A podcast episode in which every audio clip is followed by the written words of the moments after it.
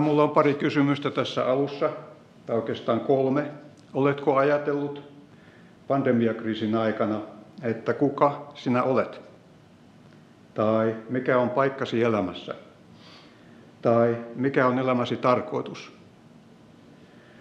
Itse jouduin tämmöiseen eksistentiaali ongelmaan tai kriisiin, kun mä valmistuin opinnoista täällä Helsingissä. Ja aloin ajatella, että onko elämä tässä? Onko se vain sitä, että nyt kun olen valmis, niin menen töihin ja hommaan asunnon ja hommaan auton ja sillä tavalla. Ja minulla oli kovasti jännityksiä elämässä. No, mä menin ylioppilaspsykologin juttu sille ja hän diagnosoi minua. Oli pari kertaa hypnotisoi ja sen tuloksena hän totesi, että tämähän on ihan selvä juttu. Sinulla on seksuaalisia ongelmia. Ja antoi semmoisen neuvon, että olisi tosi hyvä harrastaa seksiä noin pari kertaa viikossa, niin silloin kaikki tämmöinen tension häipyisi pois. No, mä, mä sitten äh, juuri äh, aloin äh, kylvää niin kuin, äh, näitä äh, ystävyyksiä naisten kanssa ja tutustua heihin, mutta rauhaa ei tullut. Minulla oli myöskin vakava konflikti isäni kanssa. Ja päästäkseni hänestä eroon ja muuten vaan mietti, miettiäkseni elämän sisältöä ja jotain uutta, niin lähdin opiskelemaan niin kauan Suomesta kuin pääsin, eli Yhdysvaltojen länsirannikolle. Mietin isämäni, äh, isäni äh, elämän filosofiaa, jonka hän oli kaiken muun lukemisen lisäksi saanut saarnaajan kirjasta. Ja raamatusta kylläkin, mutta minä katsoin, että se oli varmaan jotain tärkeää, koska hän puhui siitä minulle. Sanotaan, että isäsuhde on niin kuin tärkein asia, mitä kenellään ihmisellä voi olla. Siinä hoisessa kuvassa näkyy minun 85-vuotias isä. Hänellä on siinä kävelykeppi vieressä.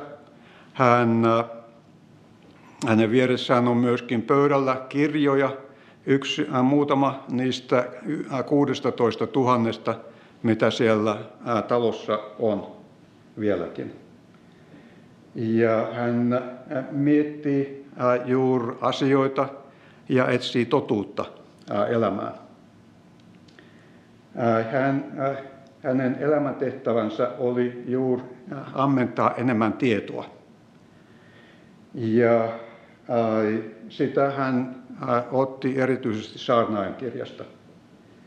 Ja saarnaaja sanoi, että joka tietoa lisää, se tuskaa lisää. Ja sitä isä toisti usein minulle. Toinen oli seuraavassa jakeessa, ensimmäisessä ja toisessa luvussa saarnaajan kirjaa, jossa sanotaan turhuuksien turhuus, sanoi saarnaaja. Turhuuksien turhuus, kaikki on turhuutta. Mitä hyötyä on ihmiselle kaikesta vaivannäöstä, jolla hän itseään rasittaa auringon alla. Ja hän jatkaa, ja minä vihasin koko elämää, sillä kaikki mitä auringon alla tapahtuu, oli minusta pelkkää pahaa, turhuutta ja tuulen tavoittelua.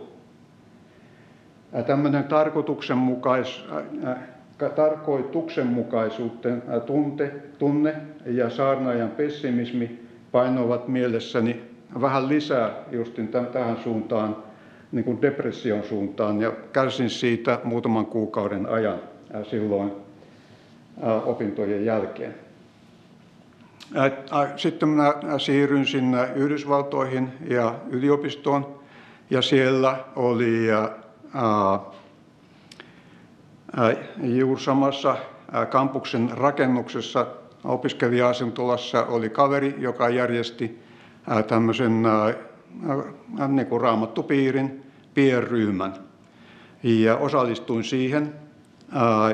Ja muutama kuukautta myöhemmin oli evankeliumistapaus ja siellä mä löysin Jeesuksen, tai oikeastaan Jeesus löysi minut. silloin ymmärsin ensimmäisen kerran elämässäni, että Jumalalla on minulle tarkoitus elää häntä lähellä ja hänen ohjauksessaan. Minun oli vaikea uskoa, että Jumala hyväksyisi minut sellaisena kuin olin. Katsoin, että mä olin liian paha, että hän ei voisi ottaa minua vastaan. Mutta sitten mulle näytettiin juuri Efesolaiskirja 2, 8 ja 9, että minut on pelastettu armosta Jumalan hyvän tahdon mukaan, eikä minun omien tekojeni tähden. Ja se, että saan olla Jumalaa lähellä ja lupauksen aivan uudesta elämästä, ne olivat tärkeitä asioita minulle sillä hetkellä. Kaikeksi onneksi Jumala oli järjestänyt myöskin, että sillä siinä yliopistossa oli tämmöinen Dennis, niminen kaveri, joka oli minun rinnalla kulkijani kahden vuoden ajan. Ja hän vastasi kaikkiin kysymyksiin, mitä minulla oli. Ja niitä oli paljon. Hän oli todellinen ystävä. Kun mä sitten mietiskelin justin raamattua ja isämeidän rukousta, niin siellä sanotaan, anna meille meidän syntimme anteeksi, niin kuin mekin annamme anteeksi niille, jotka ovat meitä vastaan rikkoneet. Ja silloin tulin ajatelleeksi isäni. Ja sen tuloksena lähetin hänelle kirjeen ja pyysin häneltä anteeksi juuri sitä kaikkea pahaa, mitä minä olin hänelle tehnyt. Ja myöskin mielessäni annoin hänelle anteeksi. Siitä voisi sanoa, että alkoi varsinainen kasvun aika minulle uskovana. Sain uskon varmuuden ja mielen rauhan. Se ei ollut pelkkä toive, vaan raamatun antama varmuus. Minulle tuli tärkeäksi myöskin toinen, toinen aikakirja, 16 luku, jossa sanotaan, että Herra etsii niitä, jotka tahtovat palvella häntä vilpittömin sydämin, jotta hän voisi heitä käyttää. Ja uuden jälkeen tein kolmen kuukauden liftausreissun Latinalaisessa Amerikassa tuolta Meksikosta Buenos Airesiin. Ja siinä sen aikana ehti kyllä miettiä kaikenlaisia asioita. Muun muassa juuri omaa jumalaisuudetta ja miten sitä voisi kehittää. Ja miten tärkeää olisi, että ihmiset siellä oppisivat tuntemaan Jeesuksen kun palasin Suomeen sieltä, niin isäni tarkkaa tuo minua muutaman kerran vähän pitempään, niin hän sanoi, että poika, sinä tosiaan olet muuttunut. Ja oikeastaan siitä alkoi meidän ystävyys isän kanssa uudestaan. Reissun aikana olin tykästynyt latinalaiseen Amerikkaan ja halusin mennä sinne lähetystyöhön. Ja niinpä kun minulle tarjottiin töitä Latinalaisen Amerikan kehityspankissa, jonka pääpaikka on Washington DCissä, niin äh, lähdin sinne hommiin. Tärkeä sitoumus elämässäni on, oli lupaus palvella Jumalaa mihin tahansa hän minua sitten veisikään. Tiesin, että Jumala halusi minun olevan hänen valonaan, missä missä, mihin hän minut johtaa. Ja ajattelin, että olisin sellainen niin kuin bobi, mobiili valonheitin, jota voisi siirtää vähän paikasta toiseen, koska siihen saakka olin matkustellut paljon ja mennyt paikasta toiseen. Mutta toisin kävi. Minun ei tarvinnut lähteä Washingtonista mihinkään, koska sille alueelle niihin aikoihin tuli noin 700 000 latinomaahanmuuttajaa. Ja jos ajattelen justin Suomen tilannetta ja Helsingin tilannetta, niin kannattaa pitää mielessä, että 20 prosenttia kaikista helsinkiläisistä on syntynyt maan ulkopuolella. Täällä olisi meille kaikille paljon hengellistä työsarkaa. Ja Jumala näytti sanovan, en ole siirtämässä sinua vielä valoksi muualle, vaan saat olla Washingtonissa niin kuin joku majakka, josta sitten lähtee hyvän sanoman valoa ympäristöön. Hän halusi, että kertoisin sekä pelastussanoman että myöskin auttaisin opetuslasten muodostamisessa. Ymmärsin, että jos olisin liian mobiili, en voisi rakentaa ihmissuhteita pitemmällä tähtäimellä ja silloin opetuslapsoustyö ei onnistu. Mutta eihän semmoiseen voi ryhtyä yksin. Ja ensimmäisenä askeleena työkavereiden kanssa siellä pankissa, jossa oli 800 latinoa hommissa, ajattelimme, että panemme sinne pienryhmän, jota meitä oli sitten kolme alussa. No niihin aikoihin myöskin amerikkalainen Jim tuli meidän ryhmään ja hän tuli uskoon ja hänellä todettiin syöpä. Ja hän totesi, että hän haluaa kertoa Jeesuksesta kaikille ihmisille, kuka vaan ikinä haluaa kuulla. Ja niin hän kutsui väkeä juuri siihen meidän ryhmään. Ja väkeä tuli niin paljon, että, että siellä ei konferenssisalit ei ollut tarpeeksi isoja. Ja tämä työ itse asiassa jatkuu, jatkui silloin, kun mä olin Washingtonissa ja jatkuu vielä tänä päivänä toisten kautta. Sarnaaja ei ainoastaan puhu elämän turhuudesta ja tiedon aiheuttamasta tuskasta. Hän myös sanoo, nauti elämästä rakastamasi vaimon kanssa. Kaksin on paremmin kuin yksin. Ja niinpä Jumala antoi Ailan minut toisillemme. Hän vastaanotolla kysyttiin, että no, minkä takia te haluatte oikeastaan mennä naimisiin? Niin vastasimme, että äh, olemme ajatelleet sillä tavalla, että Jumala voi käyttää meitä äh, yhdessä paremmin kuin erikseen. Ja niin siinä kävi. Äh, kaiken muun lisäksi olemme hyvän äh, työ, äh, hyvä työpari, jota Jumala on siunannut myöskin viidellä pojalla. Ailahan piti mennä lähetystyöhön Kiinaan ja minun piti mennä lähetystyöhön Etelä-Amerikkaan, mutta jäimme siis maahanmuuttotyöhön Washingtoniin. Mutta miten se syntyi siellä pankin ulkopuolella? Se syntyi siten, että yksi nuori nainen tuli ensin uskoon. Hän kutsui setänsä siihen meidän ryhmään. Setä tuli uskoon ja kutsui ystäviään, he kutsuivat ystäviään ja niin syntyi Mission Latina seurakunta tänne Virginian Washingtonin esikaupunkialueelle. Ja tämä latinoseurakunta on siellä vieläkin ja Juanin veli Jose on siellä nuorisopastorina tällä hetkellä. No niin, saarnaaja väittää, että minä antaudun epätoivon valtaan. Sillä voihan käydä niin, että kaiken, minkä on vaivaa nähden ja viisaasti, taitavasti ja menestyenkin saanut aikaan, joutuu sitten jättämään toiselle, joka ei hoidakaan hyvin niitä asioita tästä eteenpäin. Ja se on täyttä turhuutta ja vääryys. Jos joku ihminen saarnaajan mukaan on aivan yksin, eikä hänellä ole ketään, ei ole veliä eikä ole poikaa. Ketä varten hän sitten sitä vaivaa näkee ja kieltäytyy kaikesta muusta hyvästä, mitä maailmassa voi olla. Ja saarnaaja sanoo, että tämäkin on turhuutta. No mitä siihen voisi sanoa? Siihen voisi sanoa niin, että älä sitten ole yksin. Älä ole yksin. Pyydä Jumalalta, että hän antaisi sinulle ihmisen, jota auttaa etsi käsisi Timoteus, opetuslapsi. Paavali kirjoittaa Timoteus 2.2, toinen kirje, ja sanoo, se minkä olet kuullut minulta, jos jaa se luotettaville ihmisille, jotka ovat kykeneviä opettamaan myöskin muita. Ja tällä periaatteella pyrimme Ailan kanssa toimimaan siellä naapuriperheiden keskuudessa Virginiassa. Ensimmäiseksi esimerkiksi tulee mieleen Arturo ja Leslie. He ovat chilleläisiä ja he olivat siellä naapureitamme. Ja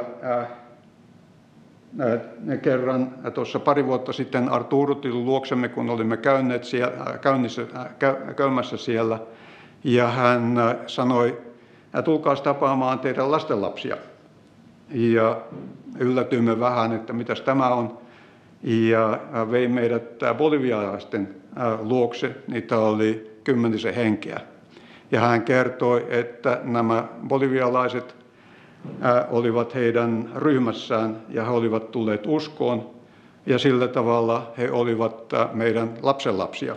Ja merkillistä tässä tapauksessa on se, että bolivialaiset eivät halua olla missään tekemissä chililäisten kanssa, koska siellä on poliittisia vaikeuksia, jotka on ollut parisataa vuotta heidän keskessään. Mutta se, mitä Jumala tekoo, tekee, on paljon suurempi kuin me, mitä me voidaan, voimme tehdä. Haluaisin mainita myöskin Jerisistä. Jeris on hondurasilainen kaveri, joka asui siinä meidän kadulla. Ja hän tuli uskoon ja kaikki 17 ihmistä, jotka asuivat siellä, myöskin ottivat Jeesuksen vapahtajaksi ennemmin tai myöhemmin. Ja Jeris itse on pastorina äh, Hondurasissa. Äh, äh, meillä olisi hyvä haaste.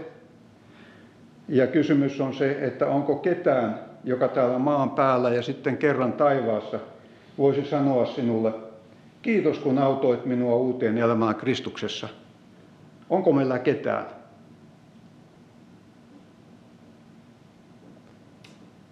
Sinä voit näyttää Kristuksen valoa ihmisille työpaikalla, opiskelutovereiden keskuudessa, naapurustossa. Kolme päivää sitten meidän isännöitsijä Pekka oli siinä talon edessä ja alkoi jutella. Hän sanoi, että kirkko- ja kaupunkilehdessä kirjoitettiin, että että Jumalan ää, niin kuin olemassaoloa voi toivoa. Ja hän kysyi, että onko näin.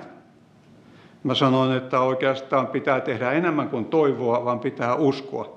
Ja siitä meille tuli hyvä keskustelu uskosta ja pelastuksesta. Itse asiassa tänään myöskin Pekka kävi meillä juttelemassa näistä taloasioista.